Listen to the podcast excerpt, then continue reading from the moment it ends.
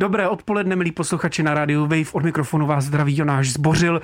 Liberatura se vrací asi po měsíční pauze. Nevrací se s knihou, ale se strašně zajímavým podcastovým projektem, eh, thrillerem, hororem, já nevím, jak tomu líp říct. Jmenuje se Neklid. Můžete ho takzvaně bingenout eh, na rádiu Wave nebo na vašich podcastových aplikacích, kde prostě chcete, třeba na portálu Můj rozhlas. Mým hostem je autorka tohodle, eh, tohodle skvělého podcastu Klára Vlasáková, taky pravidelný host Liberatory. Ahoj. Ahoj. Dlouho jsem ti to neviděl. Hele, mm, o, kl- o neklidu je těžké mluvit a něco posluchačům nevyzradit. To hmm. si říkala v, mm, v rozhovoru pro Wave před pár dny. Mohu ale říct, že Neklid vypráví o mladém páru Šimonovi a Petře. Petra ještě studuje, Šimon už pracuje, mají skvělý, skoro až ideální vztah a když pak dojde k jednomu neštěstí, Šimon napne veškerou sílu a energii k tomu, aby zjistil, co se s Petrou stalo. Tak to je podle mě Neklid v kostce a já bych ale teď se vrátil zpátky k tomu názvu, protože mm-hmm. slovo neklid jako takový mi přijde jako, že ještě v sobě má nějakou eh, takovou chemii, takovou energii, která ve mně jako vyvolává, mám na to emoční reakce. Jak tě napadlo slovo neklid a jak myslíš, že se vztahuje k celému tomu, k celý týhletý literárně zvukový tvorbě? Já jsem uh, ráda, že říká, že to na tebe nějak působí ten název, protože vlastně původně uh, se jmenovala ta podcastová série První výročí, podle toho, že vlastně jako je čeká první výročí. A já jsem se na ten název dost zvykla, ale vlastně potom jsme řešili s kreativní producentkou Kateřinou Rádhouskou a vlastně i s lidma z Waveu, tak se tam jako ozývaly hlasy, že to vlastně není já už přesně nevím, co byl úplně ten argument, ale vlastně, že to první výročí, asi, že to jako nepůsobí že to možná neodkazuje k žánru. Teďka bych si asi cucala ty argumenty z paty, nejsem si jistá. Ale každopádně... já, já, ti to, já ti to klidně řeknu, jednak to neodkazuje k nás žánru a jednak to ve mně nevyvolává žádný neklid, což, no, vidíš, což si myslím, tak ty že je škoda. Ty bys byl taky na v té skupině, která, která by mi to zamázla. No a vlastně potom jsme hledali Potom jsme hledali nějaký uh, jako alternativní název a já vím, že jsem posílala tenkrát eh, Kateřině třeba tři, čtyři a vlastně neklid byl jeden z nich, ale jako já jsem k tomu vlastně žádný vztah neměla. Jo. Vlastně pro mě to bylo jako, že OK, první výročí eh, jako z nějakého důvodu asi neprojde, tak teďka teda jakoby se píšu jich pár, ale ten vztah jsem si k tomu, k tomu názvu vlastně jako našla, až třeba když jsem to viděla v, ve spojitosti s vizuálem, což je docela paradoxní, protože je to jako že roz, rozhlasový podcast, ale vlastně Eh, vizuál, který je k tomu parádní. Třeba na YouTube si můžou posluchači, posluchačky podívat na, na, na trailer tak vlastně tam mi to teprve nějak jako seplo, že vlastně ten název hmm. byl uh, vybraný šťastně. Ten vizuál je opravdu výborný, doporučil bych se na něj podívat, najdete ho samozřejmě i na stránkách Radia Wave, je k tomu celá taková veliká hlavička, dělala to Diana Kamvan Guyen, výborná, uh, výborná filmařka, animátorka. Eh, Klára k nám chodí pravidelně jednak komentovat knížky jiných autorů, ale taky svoje knížky. Už si tady byla eh, kvůli spiritistkám, byla si tady, což je, což je velmi znepokojivý komiks. Byla si tady taky s Prasklinema, což je velmi znepokojivý literární debit eh, románový. Jinými slovy chci říct, že dlouhodobě píšeš podle mě o znepokojivých věcech, eh, ať už jsou to sekty nebo, nebo zvláštní koule, které se vznáší nad, eh, jak, jste, jak, to, jak to bylo, jaká? To císařská louka? Uh, která se vznáší nad... Farská louka, farská louka. Ano, nad farskou loukou. A teď píšeš o, um, aniž bych chtěl cokoliv víc prozradit, o zvláštních zvucích v bytě například. Je to tak. Uh, Mají pro tebe tyhle motivy něco společného, nebo jsem si vymyslel já, že píšeš znepokojivý věci? Ne, já si myslím, že, že je to jako velmi, velmi dobře pojmenovaný. Mě by to samozřejmě nenapadlo si to takhle jakoby schrnout do, do nějaký eh, do nějaký tendence, ale myslím, že máš pravdu, protože vlastně když eh, já jako autorka u nějakého námětu cítím, že mě to nějak jako něco, nějak mě to jako rozrušuje, tak si většinou chci tu látku nějak potom sama jako Eh, nějakým způsobem opracovat, zjistit, co je za ní a to je to, co mě vede, u to, díky čemuž jako zůstanu u toho psaní. Já vlastně u neklidu jsem věděla, jak to skončí, ale nemůžu říct, že bych uh, měla tu strukturu, tak jak to třeba říkají jako dobří autoři, autorky jako detektivek nebo jako právě třeba hororu, thrillerů, že jako přesně ví, tak já jsem jako úplně přesně nevěděla. A potom až tím přepisováním jsem si jakoby postupně postupně nacházela tu podobu. Já taky vlastně eh, jako čistokrevný žánry moc nepíšu, takže to pro mě byla taková nová zkušenost. Takže když mluvíš o sobě jako o, eh, o autorce a, a, a chceš pojmenovat nějakou obecnou motivaci hmm. nebo nějaký motivační princip, který u tebe funguje, tak jsou to věci, které tě rozrušují? Jo, jo, určitě. Věci, které mě jako rozrušují nebo které mě nějak jako jako zne, znepokojují. No, myslím, že ta zne, znepokojenost byla, jako, byla správně pojmenovaná, ale většinou nedá se říct, že bych si to tím psaním nějak úplně jako vyřešila, jo? že bych si řekla, tak už, už jsem s tím v pohodě, už tomu všemu rozumím. Spíš skrz ty postavy si člověk může nasvítit ten problém z různých úhlů, podívat se na to různýma očima, to je, to je pro mě jako cení. Hmm, můžu ti to potvrdit i jako posluchač, čtenář eh, a eh, vůbec jako konzument tvých děl, že ani já po nich nebývám klidnější. To je super. Vůbec. Eh, tímto doporučuji samozřejmě podcastovou sérii Neklid, kterou teď najdete na, na rádiu Wave, wave.cz, lomeno Neklid, jakýkoliv podcastový aplikace nebo portál Můj rozhlas. Ještě než si pustíme písničku, tak ale přemýšlím ještě nad tím, že když se tady obavíme o těch jakoby znepokojivých motivech, který procházejí tvýma třema zatím vydanýma věcma, každá je vlastně jiná, trochu jiný médium, jedna je mhm. čistá proza, druhý je komiks, třetí je nakonec, uh, nakonec podcast, uh, tak ještě přemýšlím nad tím, krom těch lišících se forem, jestli vlastně ten motiv toho neklidu nebo toho znepokojení uh, mám pocit, že vlastně jako nikdy není jasný, jestli přichází spíš z vnějšku, mm-hmm. anebo zevnitř. Protože sice je, ta, je tady ta mimozem, ten mimozemský objekt v prasklinách, který, který se zjeví na té louce, je tady, je tady ta sekta, která jako e, naláká ty postavy těch spiritistek, nebo tu postavu tý, těch spiritistek a, a neklid ten moc prozradit nechcem. Ale e, Stejně, jako řešíš to jako v hlavách, uvnitř hlav těch postav, tam je to znepokojení, nebo je to, nebo je to něco, co přichází z vnějšku? No, vždycky to na začátku přichází z vnějšku, ale potom záleží na tom, jak si to ty postavy zpracujou, že uh, myslím si, že v neklidu uh, konkrétně a tam je uh, důvodem hodně i to, jakou technologií to bylo zpracovaný ten zvuk, že vlastně je to jako takzvaný binaurální zvuk, kdy člověk, který to poslouchá se sluchátkama, což je jako asi pro, pro tenhle typ fakt ideál, tak slyší ten zvuk jako prostorově, že prostě jako za, za sebou, ze, ze strany, tak to vlastně pomáhá se dostat řekněme, jako do hlavy těch postav. Já když jsem potom slyšela, jak je to zpracovaný, tak mě to vlastně až samotnou překvapilo, jak moc tenhle ten princip funguje, protože přece jenom většinou člověk jako cítí jako cítí nějakou empatii k těm postavám, ale jako má to svoje hranice a tady vlastně myslím, že se jako přibližujeme do těch postav přímo jako mnohem, mnohem víc, takže to, to pro ně bylo zajímavé, ale určitě to začíná jako znížku a potom jako záleží na tom, jak se to která, která mysl, mysl přebere. Liberatura. Liberatura. O knihách, které svým čtenářům nedají spát. To nejzajímavější z české i světové literatury. Liberatura. Klára, ty jsi tady mluvila o tom, že, eh, že se musel těch postav, nebo že, že tentokrát, tentokrát je ta, jakoby ten, ten, ten objektiv, ten, ten, ta spisovatelská kamera jako přímo v hlavách mm-hmm. těch, těch postav. A mm, mě samozřejmě zajímá, jak se tohle píše, jak se jako vcituje do těch postav, který, který nezažívají plně příjemné věci, což je asi jako logický z toho názvu, tak uh, jak se to píše? Jak, jak se, jak se jako musíš, musíš hledat svoje vlastní neklidné věci, nebo tak říkala jsi, že, hmm. že píšeš o věcech, které tě rozrušují, tak...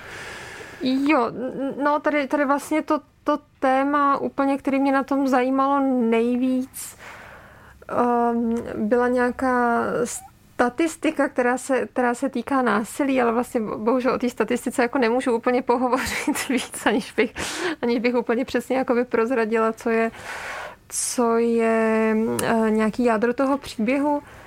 Uh, nicméně uh, pro mě je vlastně jako důležitý, že ke každý té postavě mít nějaký jako vřelej vztah. Jo? Ono, to, ono to zní asi jako příliš banálně, ale myslím si, že i třeba jako záporní postavy by měl jako člověk mít vyloženě rád, protože pokud z toho vlastně vznikne eh, jenom taková eh, takový papírový zloun, který jakoby nemá žádný lidský momenty, tak já to třeba jako nechci potom sama číst nebo na to koukat, nebo jako samozřejmě může člověk cestou Cormaca McCarthyho v Krvavém poledníku, kde, kde je vlastně že jo, soudce Holden, myslím, že se, že se jmenuje taková ta úplně jako ultimátní, ultimátní zlá postava, která vlastně ale jako už ani není lidská, to jako by zastupuje takový jako podle mě určitě jako by princip nějakého nějakého věčného zla, který je, který je na světě a nejde zničit, nebo, nebo tak to čtu aspoň já.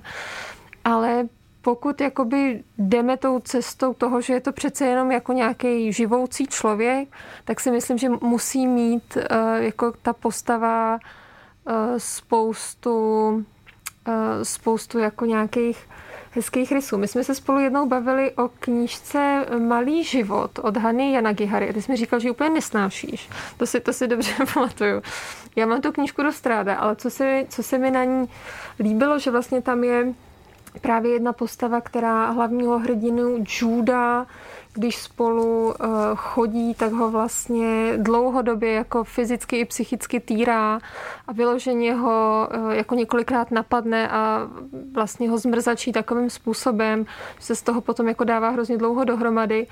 A ta autorka vlastně říkala o, o tomhletom jako totálně totálně jako šíleným násilníkovi, že, že ale vlastně o něm třeba přemýšlela jakoby způsobem, že se třeba výborně chová ke svým jako neteřím a synovcům a že vlastně jako eh, odejde z toho vztahu a, a nebude z toho jako nějaký prostě jako špatný hmm. a že vlastně jako povede úplně jako plnohodnotný život, kdy vlastně jeho přátelé a rodina oni budou jako mluvit jako o prostě super týpkovi, který který je hrozně jakoby vřelý a hodný. A vlastně eh, tohle uvažování o té psychologii mi přijde jako důležitý. Že vlastně představit si, jako, že každý fungujeme v různých kontextech a prostě jako někdy se chováme eh, jako blbě, ale jakoby často, často zase jakoby pro, pro další lidi fungujeme, fungujeme výborně. Já to otočím. To je hmm. hezký, že říká, že i v těch záporných postavách, eh, které v neklidu jsou, eh, tam, tam myslím, že můžem prozradit, tak, tak hledáš to dobrý. No ale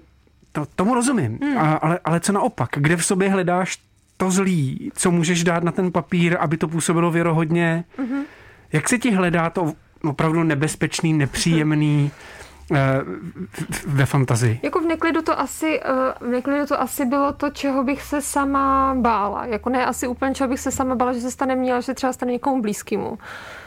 Že uh, přece jenom to co, to, co postihne Petru, a to teda není jako nějaký vyzrazení zápletky, protože to se říká už v prvním větě, větě, která vlastně jako se s ní seznamujeme jako s hrdinkou, která je od začátku mrtvá, vlastně jako jedna z vypravěček nám říká, že, že zemřela vlastně během noci, kdy se s ní její partner Šimon eh, rozešel a společně i s ní se vlastně jakoby snažíme rozklíčovat, jakou roli v tom právě hrajou podivné zvuky, které ona eh, slyšela v posledních měsících. Tak eh, vlastně u, o té třeba Petře jsem přemýšlela spíš jako o nějaký kamarádce, no, jako, že, že vlastně si dokážu představit, že by, že by někdo z mého okolí procházel něčím takovým. Hmm. Co vlastně stálo na začátku neklidu? Uh, bavili jsme se o téhle věci už asi před rokem. Říkala, píšu pro vás horor, hmm. nebo, nebo thriller, nebo uh, nevím, jak přesně to pojmenovat. Uh, tak byla to úplně pragmatická objednávka, která začala nějakou schůzkou, jo, nebo... Jo, byla to, byla, to, byla to pragmatická objednávka, bylo to jako, že Kláro, eh, nechtěla byste si napsat, eh, znám prostě nějakou vaší rozhlasovou tvorbu, a mě na tom tenkrát strašně zaujal právě ten žánr, protože vlastně fakt jakoby nějakou čistou žánrovku já jsem nepsala nikdy, anebo jestli jsem se o někdy pokoušela, tak už si to radši nepamatuju. A on to měl být jako původně horor, jenže během toho se z toho stal tak jako spíš thriller. Já jsem jako doufala, že Pocituješ to... mezi tím rozdíl? Jo, jo, jo, jo. Je to, to byla přímačková otázka, když jsem, když jsem studovala na FAMu, ale už si to, už si to nepamatuju. Ale myslím, že a teďka doufám, že nás když tak někdo opraví, ale myslím, že ten jako základní rozdíl je v tom nadpřirozenu, že zatímco jakoby v thrilleru to pořád jakoby vychází z psychologie hmm. hrdinu, hmm. takže v hororu tam jakoby vstupují nějaký třeba nadpřirozený síly nebo něco, co nejde úplně jako racionálně uchopit. No a vlastně vyšel z toho spíš thriller. Já jsem doufala, že, že mě na Waveu s tím nevyhodí a nějak to jako prošlo, že z hororu se stal, stal spíše thriller. Hmm. My jsme tady horory a možná i thrillery nedávno probírali s Matoušem Hrdinou, když jsme se bavili o Josefu Karikovi, o jeho uh, nové knižce uh, Smršť. A uh, ten samotný Kadika vlastně eh, o hororu a thrilleru říkal něco ve smyslu, že to jsou žánry, které reflektují současnost vlastně velmi zajímavým, mm-hmm. velmi zajímavým až psychologickým způsobem, protože berou na povrch teda věci, které se ta společnost, respektive postavy a třeba potažmo společnost bojí. Tak eh, nebylo to v tomhle vlastně docela dobrá výzva jako psát o věcech, který, který třeba nejsou právě příjemné, který ta společnost jako hmm. potlačuje. Hmm. A, a zase musíme dávat pozor, aby jsme toho moc nevyzradili, ale myslím si, že, myslím si, že, že tohle by mě jako autora vlastně dost jo, určitě, určitě. To právě jako by stálo, stálo na začátku nějaký jako společenský problém, který třeba mně přijde zásadní a, a nějak se jako na to, na to nabilo ten, ten příběh postupně. Ale uh, jsou s ním hodně s tím, s tím, že vlastně ten horor může jako reflektovat jak nějaký problémy, kterými se zaobíráme, ale vlastně může působit podle mě i velmi dobře metaforicky. Asi řada z posluchačů, posluchaček zná vlastně slavný horor Misery nechce zemřít od Stephena Kinga. Že to je vlastně jako příběh, kdy taková psychopatická zdravotní sestra víceméně uvězní spisovatele a nutí ho, aby dopsal eh, pokračování příběhu tak, jak chce ona. Je vlastně slavný i to filmové zpracování. A proč o tom mluvím, je, že Vlastně Stephen King někde říkal, že v té mizery on uh, spatřoval své vlastní závislosti. On byl vlastně v té době jako dozávislý na kokainu a um, bylo to pro něj jako spodobnění něčeho, co, co se tváří jako určitá pomoc, nebo jako něco, co, co se snaží jako člověku mu dodat, řekněme, uh, nějakou třeba chuť psát, ale ve skutečnosti je to jakoby strašně toxická, bolestivá a, a nezdravá, nezdravá věc. Takže vlastně i takhle mi přijde zajímavý o tom jako přemýšlet, že zrovna s tou, s tou mizery mi to přišlo super, co o tom říkal. Toxicita je, myslím, dost důležitý slovo pro, pro neklid. Uh, zase, víc toho prozrazovat nebudem a protože jsem ukecaný, tak radši pustím písničku, protože to je jediný způsob, jak mě zastavit. Posloucháte Liberaturu na Radio Wave. Liberatura. Liberatura. O knihách, které svým čtenářům nedají spát. Posloucháte Liberator na rádiu Wave. S Klárou Vlasákou se bavíme o její eh, podcastové sérii Neklid, kterou si teď můžete poslechnout na rádiu Wave, kde jinde. Eh, ty jsi mi nedávno posílala scénář, komiksový scénář eh, ke spiritistkám, tý, jakoby předchozí, týmu předchozímu projektu. Já jsem se fakt mohl podívat fakt vyloženě pod kapotu takového hmm. literárního díla, což jsem nikdy nezažil. Díky za to, bylo to, bylo to fakt zajímavý. Um, jak se píše pro zvuk a pro herce? Uh, no, já vlastně s rozhlasem spolupracuju, uh, vlastně s rozhlasem spolupracuju už nějakou dobu. Původně, původně to celé začalo tak, že uh, jsem někdy v roce 2016, myslím, poslala text do rozhlasové soutěže pro nerealizované hry, rádio pri Bohemia Autor, myslím, že se to jmenuje. A já jsem tenkrát měla před svatbou a dost se mi hodili peníze a zjistila jsem, že je cena 70 tisíc, takže jsem jako trošičku, nemůžu říct jako doufala, ale chtěla jsem to zkusit. No a tenkrát jsem teda nedostala 70 tisíc, dostala jsem čestné uznání, se kterým se pojila kniha myslím, která se jmenuje nějak Natulka s českým rozhlasem a skleněný půl litr s logem českého rozhlasu, který ale pořád mám a je jako super, jo, takže, takže nemůžu říct, že bych úplně odešla, odešla s prázdnou. No ale vlastně tahle, tahle zkušenost nějak jakoby odstartovala, odstartovala to, to psaní pro rozhlas a jak se píše pro zvuk, um, je to vlastně jako paradoxní v něčem, i když je to samozřejmě jako úplně odlišný typ uvažování, ale tak mi to nepřijde tak jiný, než když třeba člověk píše jako audiovizuální scénáře, protože musí se zaměřit na to, v případě filmu je to jako, co člověk vidí a slyší a tady je to jenom jako pouze to, to co slyší. Tak jakože když si během toho psaní vlastně tak vypne nějaký jako ostatní, uh, ostatní smysly, tak potom to jde s nás, nebo, nebo vlastně je třeba, hmm. je třeba na to myslet. A co třeba takový to literárně teoretický showing versus telling, mm. nevím, jak to úplně jako ve stručnosti popsat, ale um, mám pocit, že, že eh, nebo třeba takový, jako, mm, takový věci jako jako, že třeba uvažuješ v rámci toho textu, že píšeš hmm. a jako do toho textu se ti vklíně nějaký úvahy, které třeba jdou mimo ten, mimo jako hmm. děj, jo? Hmm. Jaký to je muset se jako zredukovat zpátky jenom na to, že, že, že, že opravdu jako eh, ty vlastně režíruješ postavy, které se musí nějak hejbat a nemůžeš si dovolit tam přijít jako režisér na to podívat. No a teď se, jakoby teď touhle tu scénu myslím to, že bla, bla, bla.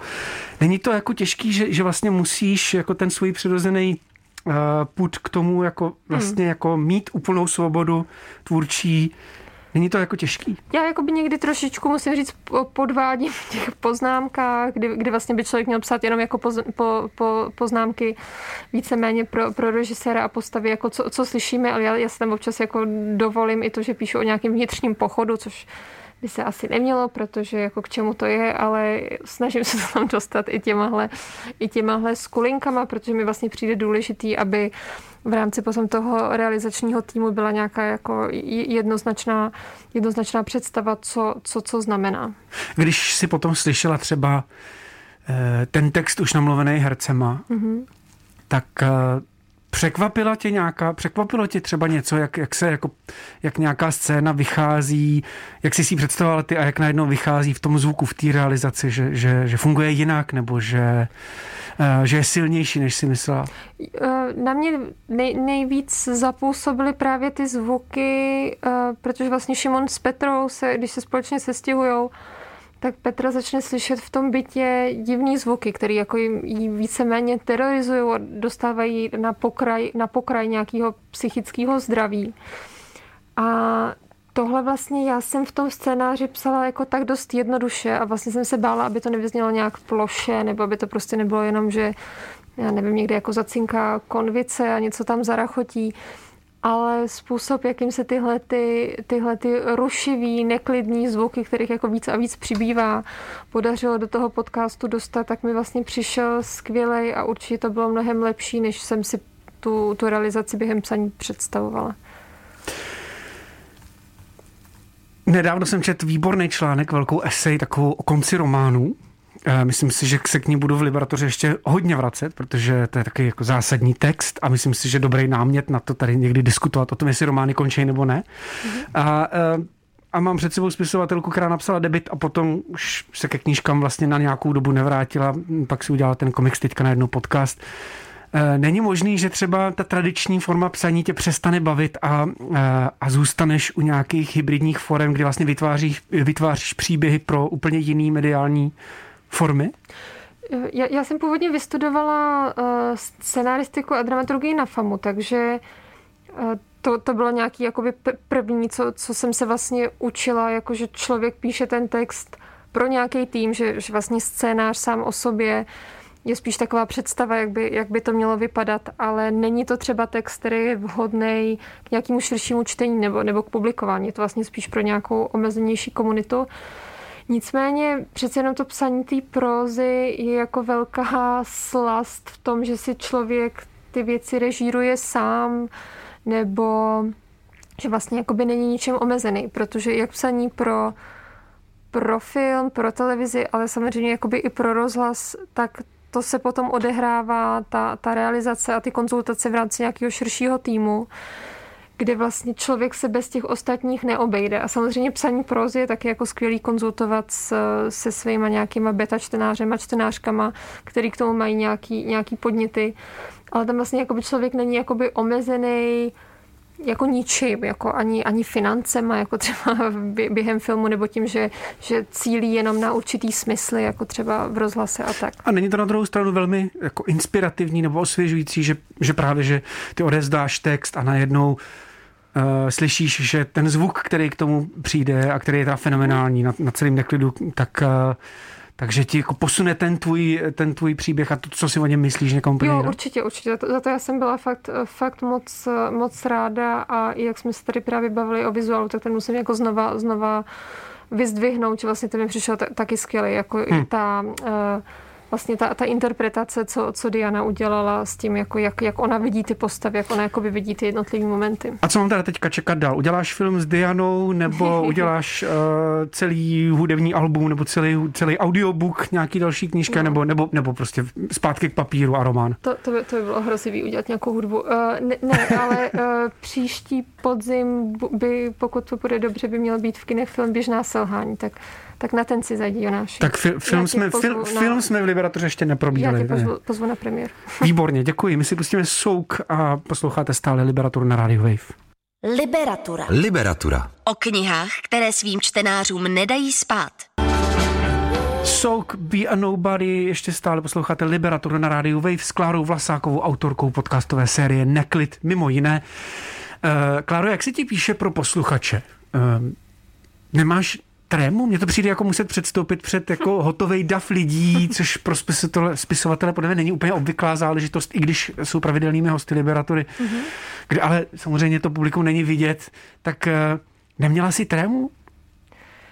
Um, asi měla, ale jako ta, ten, ten, ten pocit uh, takový nepatřičnosti během, během psaní, který uh, se postupně buď třeba jako zvýší a řeknu si, že teda jako asi nemá smysl ten text jakoby někam dál posílat nebo jakoby někam dál šířit nebo něco s tím jako vymýšlet. A nebo se aspoň jako sníží na nějakou únosnou rovinu, tak vlastně tenhle ten, tahle ta nepatřičnost, která je s trémou nějak spojená, tak já ji mám vlastně vždycky, no, že, že mně přijde, že přece jenom to, že, že člověk ten text nějakým způsobem chce vydat nebo ho chce jako s někým sdílet, je fakt takový, že takhle jako vkročí do, do toho prostoru a řekne jako a já si myslím, že jste si tohle měli přečíst. A vlastně v tom mi přijde jako, že je, že stojí, jako že, že jednak je to takový jako trochu namyšlený gesto, že, když vlastně máme tolik textů a, a tolik výborných třeba jako rozhlasových, rozhlasových věcí, a, uh, no, a, a ta tréma se s tím jako pojí, pojí určitě, no. A není to vlastně asi jenom jakoby tréma z toho, jaký to bude mít ohlas. Ale je to, je to vůbec jakoby tréma z toho, z toho, z toho gesta, no. Jak to zatím vlastně, jak to zatím vlastně dopadlo? Teď, když už máš jako hotovo, máš to hmm. odevzdaný, lidi to poslouchají, um, myslím si, zatím, zatím, zatím mě to jako lidi chválej, to, to ne mě, jakože já bych něco udělal dobře, ale mě říkají lidi, že se jim to líbí. Tak, tak uh, jaký máš reakce vlastně? Uh, chodí mi, uh, chodí mi jakoby Výhružní dopisy. To ne, to ne. Nechodí, to mi nechodí. Chodí mi jakoby reakce zatím hezký, ale myslím, že je to taky jako určitě i proto, že vlastně člověk jako radši sdílí s ostatníma jako tu pozitivní emoci, když už píše autorce, než aby ale, úplně Ale jako pozor, vyhytoval. pozor, to, jsem, to, to je myslím jedna z prvních připomínek eh, v učebnici tvůrčího psaní, mm-hmm teď nevím, jestli kdo to, teď nedokážu si vzpomenout, kdo to napsal, je to jedna z mála učebnic tvůrčího obsaní, který v Česku vyšly a tohle je dost kultovní podle mě a tam se píše, že naopak, že negativní kritiky se píšou daleko s nás, než ty, než ty pozitivní a lidi, který, kterým se něco líbí, tak ti daleko méně častěji napíše, že se jim to líbí, než, než když to mají naopak. Takže, takže podle mě Dobře. Podle mě se mýlíš. Nicméně uh, co všechno musíš mít připravený, abys mohla psát? Co všechno musíš vědět, když, když jdeš psát eh, ať už scénu nebo... Jo, tady vlastně u toho, u toho neklidu to byl takový jako legrační, legrační způsob psaní, že, že uh, někdy před rokem to, to začalo vznikat, pokud, pokud vím, a já jsem v té době, když jsem začala psát tu první verzi, tak jsem byla na začátku těhotenství a už mi začínalo být trochu blbě, takže jsem vlastně jako psala v pauzách, kdy, kdy jsem se cítila jako v pohodě, takže to bylo, že, že, že vlastně tady, eh, tady byl ten deadline takový jako jednoduchý, jako že, že člověk prostě píše třeba tak tři čtvrtě hodiny, pak se jde prostě projít nebo, nebo, nebo něco, něco sníst. Takže to byl opravdu úplně jiný způsob psaní, že to bylo takový, jako píšu předtím, než mi bude zase zlé. Jo, takže neklid si psala v klidu. Jo, jo, jo. Dobrý, není to znát. no, fakt. Eh, kde si naopak dovoluješ jakoby nevědět, uh, počkat, co přijde? Teď myslím vyloženě jako, hmm. bavím se vlastně o tom, o tom uh, co musíš mít připravený, co můžeš, co můžeš o těch postavách znát, jak moc si můžeš dovolit přijít k té bílé stránce a říct, no tak dneska Vím, dneska jeden, jeden z těch, jedna z těch postav udělá něco fakt špatného. No já jsem se strašně jako spolehla na to přepisování, že já jsem se vlastně, jakoby, abych se nestresovala tím, že musím jakoby přesně vědět nějaký ty uzly a nějaký ty body, body obratu a vědět úplně jako jasně tu, tu mechaniku, tak jsem si vlastně jako říkala, že, že to budu postupně cizelovat tím, tím přepisováním což pro mě bylo mnohem snažší, než kdybych si, byť jsou samozřejmě taky takovýhle typy autorů, autorek, než bych si jako vymyslela strukturu, a to jsem jakoby překlopila, jako rozepsala do té do dramatické dramatický formy. Tak tady vlastně já jsem jako to částečně fakt objevovala s těma postavama, protože jsem sice jako měla představu, jak jsem říkala o tom, jak to skončí, ale neviděla jsem jako přesně tu, tu mechaniku. Myslím si, že to je v jedné reklamě, která koluje na sociálních sítích, kde Neil Gaiman v nějakém videu, eh, který jako zve na kurz tvůrčího psaní, říká trik dobrýho románu nebo dobrý knížky je v tom, že se tváříte, že jste od začátku věděli, co píšete, co děláte. Jo, ježiš, to se, což je velmi dobrá. Mhm. Ano, ano. Ehm, já si to dovedu představit a říkám si, že to je možná vysvobození i z, jako z mnoha různých tvůrčích krizí, prostě psát a pak se, pak se, pak se to jakoby dodělá jindy. Tak taky jako kreativní prokrastinování v podstatě. Nechat, nechat to svému budoucímu já, který se s tím Ano, přesně tak. A dovedu si představit, jako, že u básní to celkem funguje, protože tam máš před sebou celkem malý penzum textu, opravíš pár veršů, ono to najednou je jako dobrý, ale u prozy eh, trošku jsem to zkoušel, je to daleko náročnější. Taky jsem na sebe zkoušel ten hmm. trik. No tak teď to není moc dobrý, ale přece jako pak moje budoucí já to vyřeší. A moje budoucí já říkal tomu minulýmu já, prosím tě, a proč jsme dali jako 50 stránek, který teď mám jako, ze kterých teď mám něco vykouzlit. Ale neklid bude pravděpodobně menší formát. Ne? Jo, to, jo. Jako ono se to tváří, hmm. že to je, když je to podcastová série, že to je dlouhá věc, ale vlastně si dovedu představit, že to bude mít třeba 10 stránek. No, ano, každý, každý, každý ten díl byl nějak kolem, kolem řekněme, jako 10-11 stránek a každý vlastně i ten díl je různě potom dlouhý, že, že některý má třeba 16 minut, některý jenom 11. A, a v tom, že to byl vlastně fakt spíš takový mechanismus, který člověk musí, musí si pro sebe autorsky objevit, tak ta práce nebyla tak, uh, vlastně paradoxně nebyla tak děsivá, protože jsem si vlastně říkala, že potom to bude jako když, já nevím, kdybych uměla opravovat hodinky, tak kdybych opravovala hodinky nebo něco, něco takového, že jako postupně jako zjišťuji, jak tam ty kolečka do sebe zapadají Jasně. nebo nezapadají. Poslední otázka, máme málo času, schválně to stihneš za tu minutu.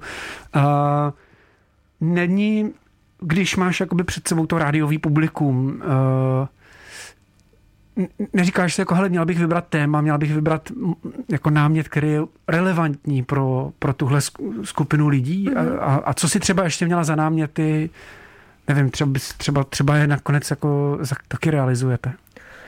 Uh, tady s, vlastně, pokud vím, tak na začátku jsme se bavili o tom, že to má být, jak to bude ten podcast, tak pro mladší publikum, ale to, že jsou ty postavy mladší, není ani tak důležitý pro ten příběh samotný, ale spíš pro nějakou jejich, řekněme, jako vztahovou zkušenost, pro nějakou jejich jako emoční, emoční vyzrálost a vůbec pro, pro to, co má prostě člověk za sebou, když, eh, když už těch vztahů pár, pár zažil. Plus mě tam vlastně ještě hodně uh, bavily takové jakoby střípky určitých jako nějakého socioekonomického postavení, že vlastně Petra si musí přivydělávat taxikařením, aby se udržela na studiích. Jo, to bylo velmi vtipný, ano. A, a vlastně Šimon, když schání, když schání bydlení, tak uh, vlastně taky naráží na nějakou jako předraženost těch nemovitostí, že jo, což i jako jednak teda ceny samotný, ale to, to tam neřeší, ale, ale i nájmu. To bylo právě vtipný, že jsme se bavili, uh, že jsem dostala poznámku jednu k tomu, scénář, že tam bylo není 8 tisíc za pokoj na letní moc. Já jsem říkala, jako, že, to, že to není moc, ale myslím, že jsme to nakonec snížili na 7 tisíc. No, tak i, i, za 7 tisíc myslím, že jde jako si pronajmout uh, pokoj ve sdíleném bytě na letní, ale to bylo, to bylo takový legrační. Dobrý poznámky. Tak jo, uh, moc díky, Kláro, že jsi se mnou absolvovala tenhle rozhovor. Já moc děkuji uh, za pozvání. Přeju, přeju ti co nejvíc klidu, uh, nejen tobě, ale celé rodině a taky co nejvíc spokojených reakcí, protože, jak říkám, není lehký psát dobrý pozitivní reakce a zvlášť na tak znepokojivý, uh, znepokojivý kulturní zážitek, jako je podcast Neklid, který ale všem doporučuji. Kláro, ještě jednou moc díky i za Neklid, i za rozhovor. Mně se krásně těším až se zase uvidíme tady. Děkuju. Ahoj.